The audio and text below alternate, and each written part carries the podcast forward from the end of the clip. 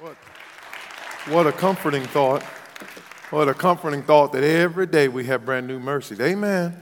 We have to remind ourselves of these. We get used to the tunes and accustomed to the words that we forget the reality that every single day, not just mercy, but His mercies are new every single day. We have what we need, just what we need to move on for Him. All right, Job chapter one, we thank you so much. Thank you for the message and song both times. We appreciate that, and we thank God for that middle part. That's just what we need. We like you to see the words, and we like to see them too, so we can appreciate what is happening. We appreciate all those that work hard to make sure that happens. Job chapter one.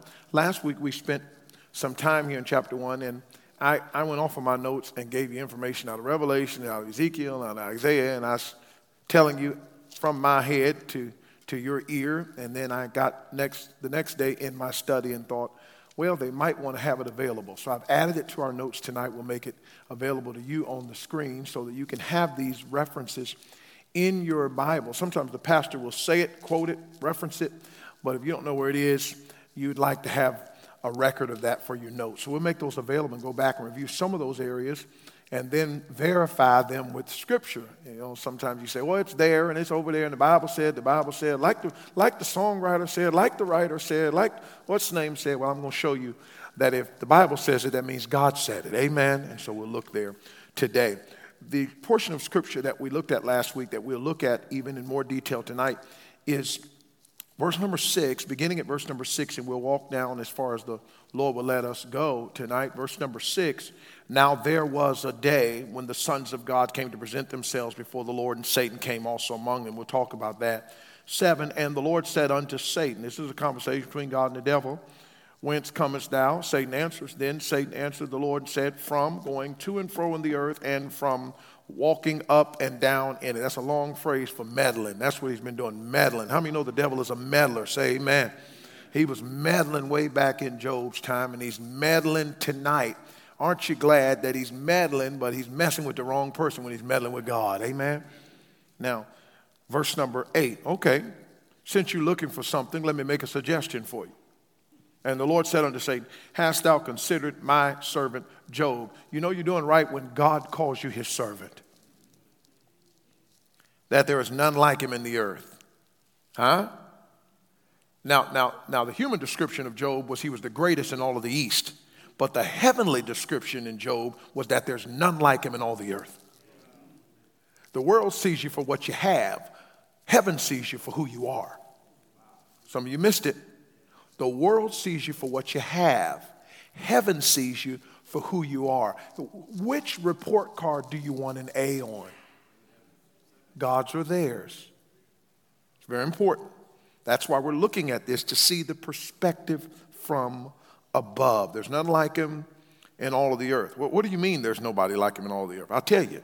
Perfect and upright, one that feareth God and escheweth evil. That's the same record we had of his character earlier in the text. Verse nine, Satan answered the Lord and said, doth Job fear God for naught? Hast thou made an hedge about him, about his house, and all about all he hath on every side? Thou hast blessed the work of his hands, and his substance increased in the land. But put forth thine hand now and touch all that he hath, and he will curse thee to thy face. And the Lord said unto Satan, behold, all that he hath is in thy power, only upon himself put not forth thine hand. So Satan went forth from the presence of the Lord. Let the church say amen.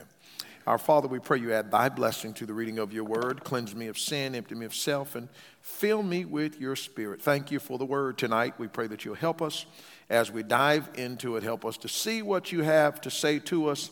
And then, Lord, as we see it, help us to seize it and to live it out in our lives so that others can see it in us. In Jesus' name, amen. You may be seated. Thank you so much for standing. We began looking at this, this series pondering the question, why do bad things happen to good people? Say the question with me. Why do bad things happen to good people? Say it again. Why do bad things happen to good? This is a question that will resurface itself in our hearts and minds, in the, in the thoughts of people all the time when they look at what happens. By the way, this happens when there's a shooting. This happens when there's a natural disaster. This happens when there's a war. This happens when there's something that happens to someone who seemingly has done nothing bad or wrong to anyone else to deserve. The question then arises, why do bad things happen to good people? Well, Job is an example of why that question is asked over and over again. So we looked at this question, and we began in the life of Job of looking uh, to, uh, by looking at his stellar description, the particular country he was from, us, the personal character he had, one of a righteous walk, reverent ways, and repulsive wickedness. This was a man that walked with God. God help us in twenty twenty-four to find people that walk with God. Listen to me. You can't control what happens on your doctor report. You can't control who cuts you off on the interstate. You can't control who cusses you out. You can't control who runs you down. You can't control who lies and tries to slander your character. But you can control whether or not you walk with God. And Job did. So he was one of a particular country and personal character, one with precious children, ten to be exact, one of a prosperous condition, somewhere between fifty-six million to two hundred fifty million. He was rich, richer than anybody in the East, one with a perceptive conscience. Although he was blessed, although he had children, he was in tune with what's going on. He was aware of what was happening. Chronicles puts it this way, understanding of the times. Uh, they used to say the phrase, sometimes you're so heavenly minded, you're no earthly good. I don't think you can be too heavenly minded, but but but it really is a descriptive way of saying sometimes your head is so far up, you can't see what's going down uh, on the bottom. In other words, you don't want to be just all you're doing is reading your Bible and praying and talking about God, and you're not taking those principles and applying to them, applying them to what's happening here on earth. Job had a perceptive conscience. He had children that he had raised, but he knew that just because he'd raised them right didn't mean that they were not subject to temptation and sin. So his perceptive conscience led him to a prioritized consecration. He sanctified the children. He knew that although he walked with God, he had children who would be tempted not to walk with God, and it was important to take the walk that he had with God and try to pass it on to his children so that they walked with God too. Listen to me, listen to me, beloved. Every single one of us has a circle of influence that you and I are allowed to impact. You can't give somebody something you don't have yourself. Some of you missed that. You can't pass on something to someone you don't have yourself, right?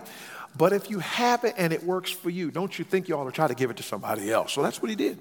Who first, who better to give it to than your own children? Who closer to your circle of influence than your family? His principled conduct was to offer sacrifices for his children, and this was why he did this. He did this just in case that when they were away from him, they were doing something that they shouldn't do. Watch this now. He walked with God so seriously, so intensely, as if to say, God, if my kids aren't doing right, I'm trying to do more right so that, God, you will protect them, if not for their sake, but for my sake.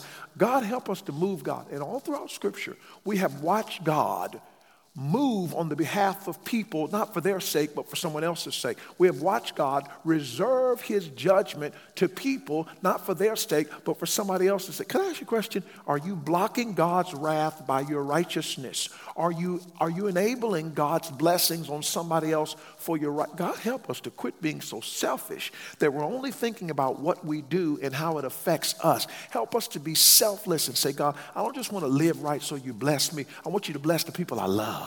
I don't just want you to live right so you have mercy on me. I want you to have mercy on the people that I love. Here's what Job said. If they're not doing right, God, look at me and bless them. Have mercy on them for my sake, even if they're not doing right themselves. Wow, practical consistency. He did it continually. That's, that's the stellar character of Job. Last week we looked beyond there because the beginning of Job foundationally starts with his, his, his stellar character or his stellar description. This is how it starts. We start off, before we find out what happened to the man, we start off finding out who the man was. Listen to me, beloved. Listen to me. Before your bad times come, you better know who you are. I, I, I said you better know. You, you, you listen, you better be somebody for the Lord before you face some bad things in your life. Because if you're not that before they come, you're not going to become that while they're coming. If you don't have character before your circumstances go down, you are not going to instantly develop character or when they go down. Listen, what makes Job the man he was during his trial is the man he was before his trial. So, so, so brace for impact. The best thing you can do to prepare for distress is walk with God. Let me say that again. The best thing you can do to prepare for distress is walk with God. So the stellar description readies him, if you would, readies him for severe distress. This is the second area that we're going to watch. And for a great portion of this book, we're going to watch Job engaged, encountering, experiencing severe distress. I'm talking about a good man. I, I said I'm talking about a good man. Feared God, lived uprightly, hated evil. I, I, I'm talking about severe distress to a man who raised his kids right. Severe distress to a man who sanctified them. Severe distress to someone who considered consecration a priority. Severe distress to somebody who treated his fellow man right. To severe distress to someone who was respected by those around him. Listen to me. His trials were not a consequence of his sin. They were a con- complement of his service. He was attacked not because he did wrong. He was attacked because he did right. Now, everybody in the building is being attacked. Let me say that again. Everybody in this building, and those of you tuning in, in some way, in some form or fashion, everybody in here is being attacked. The question is not whether you're being attacked. The question is why. Why? Everybody. You, you said, pray, pray for me, Pastor. I'm going through something. Who's not? Everybody's going through something. So the question, the question you need to be asking God is not whether or not you're going through something. The question is, why am I going? Am I going through something because I do right, or am I going through something because I do wrong? Because I'm going to go through something. But if I'm going through something because I do right, I've got God on my side. If I'm going through something because I do wrong, I got God going against me. Watch this now. You never needed God more than when you're going through something. But if you ain't walking with him before you go through something, he's not your friend. He's your enemy. Watch this now. God is against you if you're doing wrong, and you don't need God against you when you're doing wrong because you already got your attack against you when you're doing wrong. So it's a double whammy to go through trials and not be right with God. Maybe you're not listening to me tonight. I mean, if you're going to church three times a week and go through a trial, it's still a tough trial, but at least you got a trial because you're going to church. If you're going through a trial and you're missing church, not only you're going through a trial, now you got chastisement for missing church. If you're going through a financial struggle and you're tithing every week, that's a tough financial struggle. But if you're going through a financial struggle and you're not tithing every week, now you got double whammy because now you got a tax on your finances, plus you got chastisement for robbing God. So, so, so you got to get yourself together so that you're insulated when those trials come. It's, it's too hard when you're under pressure to try to learn how to walk with God if you've not learned how to walk with God to insulate you from the pressure. Can I get an amen? Now, here's the severe stress. We're introduced to the spiritual arena. What's happening in heaven? Say that with me. What's happening in heaven? Talk to me. What's happening in heaven? That's the key. What's happening in heaven? Look at verse number six, the sons of God. The sons of God, okay? This is what I want you to get in your notes tonight. The sons of God. Job one six, there was a day when the sons of God came to present himself, present themselves also among them. We see that in Job one six. Now, we're going to see it a couple more times in Job to make sure that we distinguish what the sons of God represents here in Job one six. Look at Job two one. Again, there was a day when the what? Sons of God came to present themselves before the Lord, and Satan came also among them to present himself before the Lord. Now, I want to give you another text in Job thirty-eight. And Job thirty-eight is going to define or identify what the sons of God means in the book of Job. Job thirty-eight, verses four through seven. Where wast thou when I laid the foundations of the earth? Now, could I ask you a question? This is a, this is a class question tonight. If we were to look up in the Bible where to find when God laid the foundations of the earth, where do you think we'd look that up at?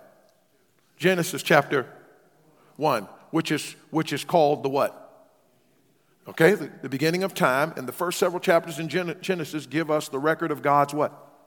Creation. Okay, so when Job thirty-eight verse number four says, where wast thou when I laid the foundations of the earth? That's talking about Genesis when God created the earth. Hey, listen to me. Nobody laid the foundations of the earth but God. There was nobody there to lay it because nobody else was there but God. Okay, so when you're looking for a, a credible account of creation, the only person to ask is the one that was there.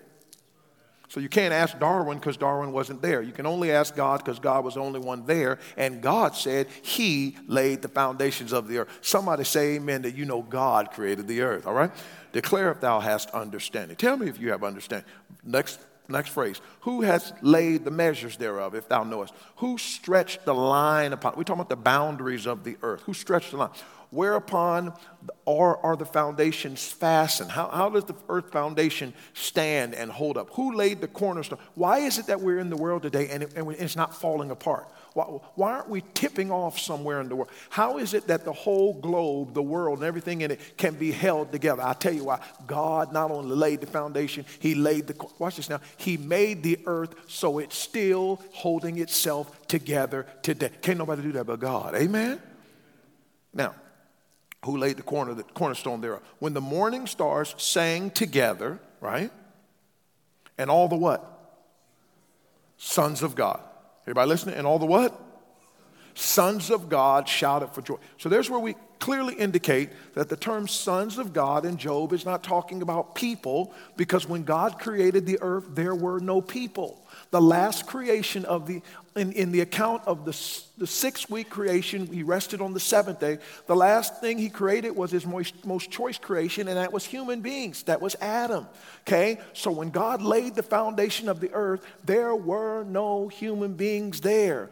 Who was who, the morning stars sang together? Stars don't say, listen, these are references to angels, the sons of God. So it's very important when we look at Job chapter one, verse number six, we look at Job chapter two, verse number one. When the sons of God are mentioned, we are talking about angels.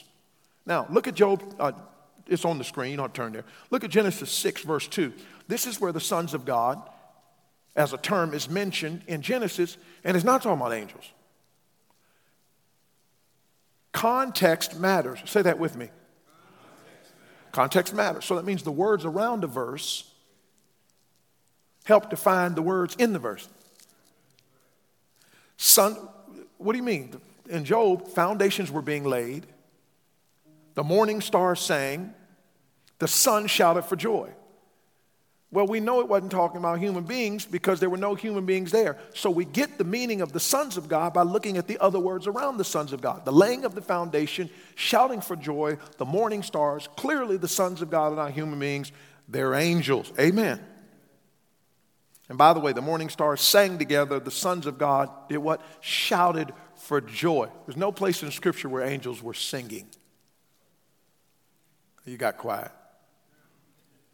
That's okay. It's still true. Okay? People, people say, you sing like an angel. What does that mean? There's nowhere in the Bible where angels sing. See, see, see. In the Bible, the singers, the, sing, the morning stars, I was just talking about, the, you know, we talk about the birds sing, the sound of the creation. Singing, in, even in the book of Revelation, even when you gather around the throne, it's not the angels singing, it's the saved people singing. See, when you get saved, God puts a song in your heart. Now, the angels are in the presence of God, but they ain't singing because they've never been redeemed. Watch this now.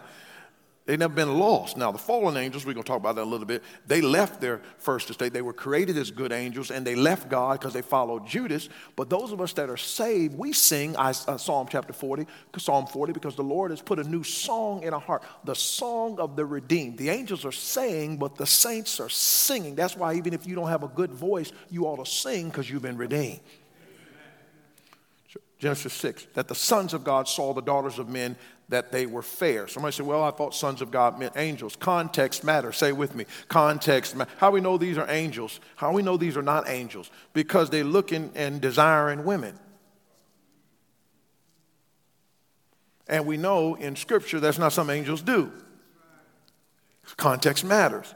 Genesis six, where this is a debate. People think that the result of this is angels and humans getting together, and then you got these giants in the land, Nephilims, that are a result of an angelic being cohabitating with a human being, and now we got some freak of nature. Stop thinking so deep. These sons of God are the, the godly line of Seth. Remember, Adam and Eve had a son named Cain and a son named Abel, and who killed Abel? Cain, all right? So who was left? Cain. Who was the godly one? Abel, all right? So now the godly one is gone. All you got is Cain. He becomes a vagabond. So we need a godly one, right? So they had another son named Seth, okay? Godly line. Thank God for Seth. Look at your scripture. When you look at Matthew one, look at Luke two. It's through the line of Seth that eventually we came all the way down the Lord Jesus Christ. God needed a godly line. Jesus needed a godly line. Aren't you glad he had one? Sons of God, Genesis six. Saw the daughters of men that they were fair and took them wives of all which they chose. Godly line. How can you tell this? Context matters. We know that there were no angels coming down to earth lusting after women. Now we know that there were some homosexual men in Genesis nineteen in Sodom and Gomorrah that were lusting after angels, but the lust wasn't from the angels. The lust was from the men after the angels, not the angels to the... Can I get an amen? So just because they were getting lusted after doesn't mean they lust. Amen. John one twelve. But as many as received him, to them gave he power to become the sons of God, even to them that believe on his name. First John three one. Behold, what manner of love the Father bestowed upon us, that we should be called the what? Sons of God. First sons of God. Job one. Job two. Sons of God that were there in the morning when God laid the foundation. Sons of God. Job one. Job two are what? Angels. Sons of God, Genesis chapter six, they came down to look upon the daughters of men. Those sons of God are what? The godly line of Seth. First John three, John one twelve, as many as believe, to them gave he power to become the sons of God. Who are they? Christians, every one of us that are saved. How many of you glad you're a son of God? We just sang about whom the Son sets free. I am a child of God. Amen. I am a son of God. Say it, context matters. Context matters. So in, so in Job chapter one, we're talking about angels, no question about it. That's what's happening. That's what's happening in the spiritual arena. In the spiritual arena, guess who shows up? A sure adversary. Somebody tell me who the adversary is. Satan. Who is Satan? In his original creation, he's Lucifer. These notes are on the screen. Ezekiel twenty-eight, Son of man, take up lamentation upon the king of Tyrus, and say unto him, thus saith the Lord, thou sealest up the sum, full of wisdom and perfect in beauty. In the first part of this passage, Ezekiel's actually talking about a certain king, and then he shifts in the middle of talking about a king and starts talking about the devil. Thou hast been in Eden in the garden of God. Who was in Eden with Adam and Eve? Disguised as a serpent. Y'all read your Bible, don't you? Amen. Precious stone was covering. Beautiful. Sardius, topaz, diamond, beryl, onyx, jasper, sapphire, emerald, carbuncle. The gold, workmanship of thy tabrets and of thy pipes was prepared in the, in the day that thou wast created. Tabrets and pipes. Wow. Sounds like a musical instrument, doesn't it? That's how beautiful the devil was. By the way, it should not amaze you if he was created as a musical instrument that he would use the medium of music to destroy people. The anointed cherub, he just, he, listen, the anointed cherub, what's a cherub? An angel. So Satan was originally created as what? And according to verse number, Ezekiel chapter twenty-eight, verse number, whatever that verse is, twelve, thirteen, or fourteen, the anointed cherub. So he wasn't just an angel, he was the top angel. Yeah, that was the devil. The worship leader. That's what he was. He was the worship leader in heaven. There's no, there's no more prestigious worship leader ever been created than the devil. Can you imagine leading worship in heaven? Perfect in thy ways when I was created. Till what was found in thee? Iniquity. Yeah. And then it goes on to tell us your heart was lifted up. I'll cast you to the ground. You've defiled sanctuaries and the multitude of thine iniquities. All those verses. All thee that know thee shall be astonished at thee. Thou shalt be a terror, and never shalt thou be any more. He fell. Isaiah fourteen tells us about the fall of Satan. How art thou fallen from heaven? Here's the question, O Lucifer. What of the morning? What of the morning? There it is again. Lucifer was originally created as what? And what is he called here in Isaiah fourteen? Son of the morning. How art thou cut down to the ground? For thou hast said, next verse, in thine heart, I will ascend, I will exalt, I will sit, I will ascend above the heavens, I will be like the lowest. What got Lucifer kicked out of heaven? Pride. Yet thou shalt be brought to hell, the sides of the pit. Everybody listening? Created as the anointed cherub, but he failed because of pride. And by the way, you will too. Now, let's talk about the fall of Satan. Who fell with him? How do we gather how many fallen angels are with the devil? Revelation twelve, three and four. There's a wonder in heaven. This is in the end times. This is future. This has not happened yet, but it's Revelation telling us what's going to happen after Jesus comes back, after the tribulation time comes, those seven years. What's going to happen? Look at Revelation twelve. There appeared another wonder in heaven. Behold, a great red dragon having seven heads and ten horns, seven crowns upon his head. We're talking about the devil. And his tail drew what? Third part of the what? Stars of heaven. This is where the stars, referring to angels. And did cast them to the earth, and the dragon stood before the woman which was ready to be delivered, for to devour her child as soon as it was born. This is where we infer that one-third of all the angels are demons, because if the devil is drawing them to him in the book of the Revelation, then the impression is they've been with him since he fell, because we don't see anywhere else in Scripture where angels fall, so we have to ins- assume from Scripture when he fell, they fell, and they're following him now because they're going to follow him then, because context matters. Amen? Amen? Scripture. Jude says, the angels which left their first estate, left their own habitation. He hath reserved in everlasting chains in darkness unto the judgment of that day. That tells us there are angels that are reserved in darkness. Why? They left their first estate. You know what that means? That every single angel was created as what kind of an angel? A good angel. So when they went bad, they left the way that God intended them to be. They followed the devil. How many angels are there? Hebrews twelve, twenty-two. And to an innumerable company of angels. What does innumerable mean? More than we can count. Amen. Even with a calculator. All right. Revelation five, eleven. This is how the number of angels is described. ten thousand times ten thousand and thousands of thousands. You know what that is? Innumerable. So here's, listen, here's the conclusion. The number of good angels, how many? Innumerable. Therefore, the number of fallen angels, demons, how many? Innumerable, right? We're in a spiritual battle. So if you think you can beat demons, you're out of your mind, because there's one of you and more than we can count of them. The only way to beat demons that are innumerable is to submit to the one person who has power over demons, and that's Almighty God. Satanic activity. I'm almost done. He's a sure adversary. Satanic activity. The word Satan literally means adversary or accuser. First Peter five, be sober, be vigilant. Verse eight, for your adversary, the devil, as a roaring lion, walketh about seeking whom he, this, seeking whom he may devour. That's what he does. Walking around trying to devour people.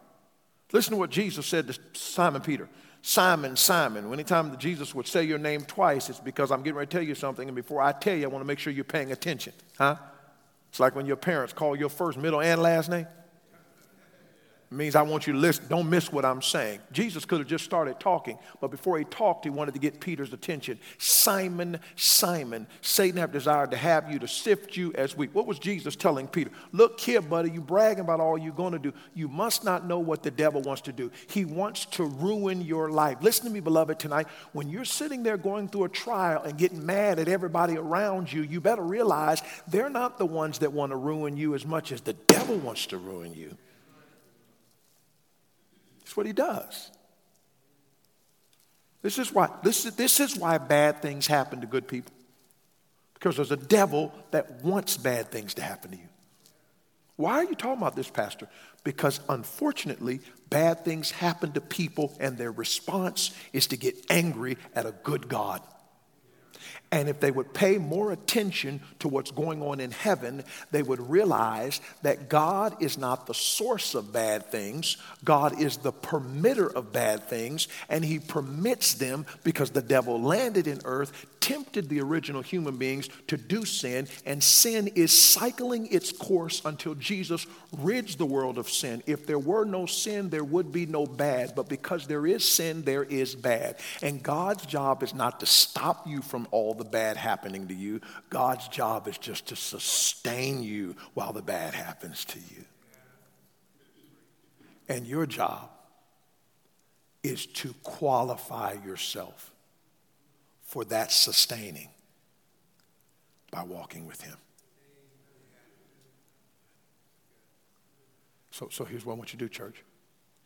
Stop spending all week long trying to stop all the bad from happening to you, and use your energy spending all week long to walk with the God who can make sure that the bad doesn't destroy you.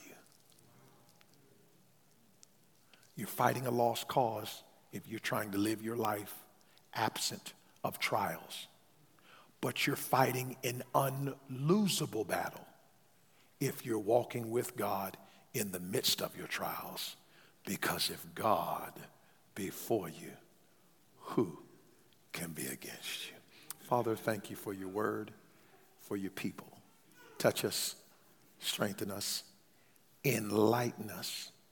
Help us tonight to realize that we're going to face some things in our lives, but not to get stuck on how it looks down here, but to remember what's happening up there. Pastor, God has spoken to me, opening my eyes, enlightening me to Scripture, reminding me of a heavenly perspective, letting me know of what's going on where he sits and where he's in control. And Pastor, that helps me down here when I'm reminded of what's happening up there. Would you put your hand up all over the building? God bless you. Father, touch your people and use them in your service for your glory and our good. In Jesus' name, amen. Thanks for being in church tonight. I trust the message will be a blessing to you.